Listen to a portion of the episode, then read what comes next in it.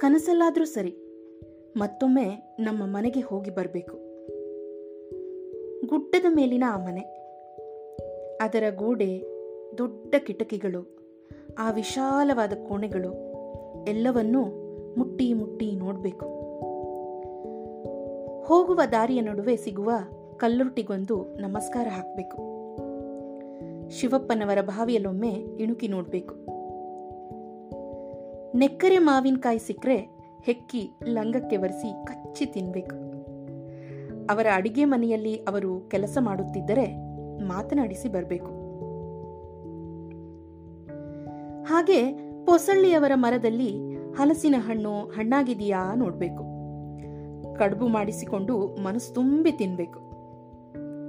ಒಂದು ಕೊಡಪಾನ ನೀರನ್ನ ಸೊಂಟದ ಮೇಲಿಟ್ಕೊಂಡು ನಿಧಾನಕ್ಕೆ ಗುಡ್ಡ ಹತ್ತಿ ಹೋಗ್ಬೇಕು.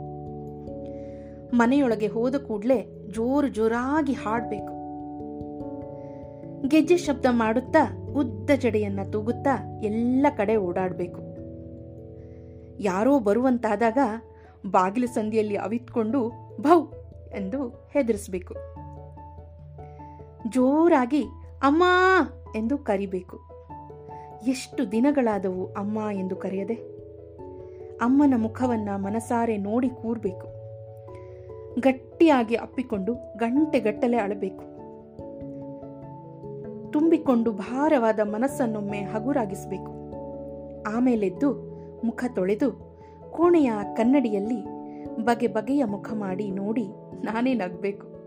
ನಾನೇ ನಗ್ಬೇಕು. ಕಳೆದು ಹೋದ ನನ್ನನ್ನೊಮ್ಮೆ ಅಲ್ಲಿ ಹುಡುಕ್ಬೇಕು.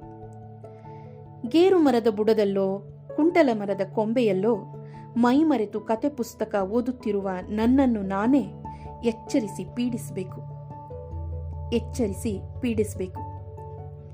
ಕವಿತೆ ಶೀಲಾ ಭಂಡಾರ್ಕರ್. ವಾಚನ ಅಮಿತಾ ರವಿಕಿರಣ್.